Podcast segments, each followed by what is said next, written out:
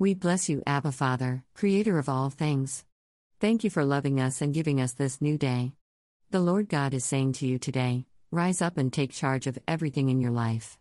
Bind everything that is not of me and welcome everything that is.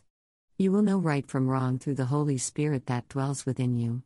I have forgiven all of your sins, so do not let the reminiscing of them stop you from being successful, happy and joyous.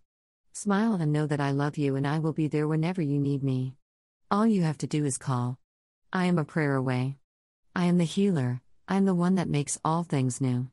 I am healing cancer right now. I am healing diabetes right now. I am healing scoliosis right now. I am healing dermatitis right now. I am healing back problems, ventricles, brain problems, growth problems, massive unwanted tissue, bones, teeth, legs, muscles, skin, nails, hair, hearts, lungs, noses, breathing hindrances, spines, livers, gallbladders, knees, elbows, necks, emotions and feelings.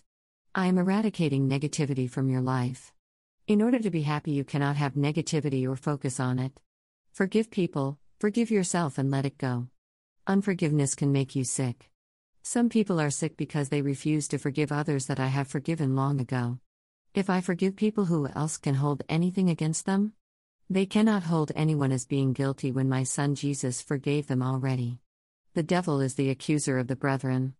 I want you to know that you cannot go by your feelings or your emotions. The devil uses them against you. He knows how to push buttons. He will do anything that he can to affect your flesh. This is why you must stay in the Spirit with me, because I am a Spirit, and they that worship me must worship me in spirit and in truth. You cannot worship me with your flesh. I love you. Enjoy your day. Amen. Ecclesiastes 11:5, King James Version. As thou knowest not what is the way of the Spirit, nor how the bones do grow in the womb of her that is with child, even so thou knowest not the works of God who maketh all. Revelation 12:10.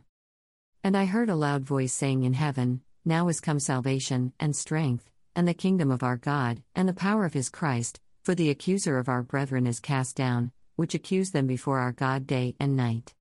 In context, full chapter, other translations.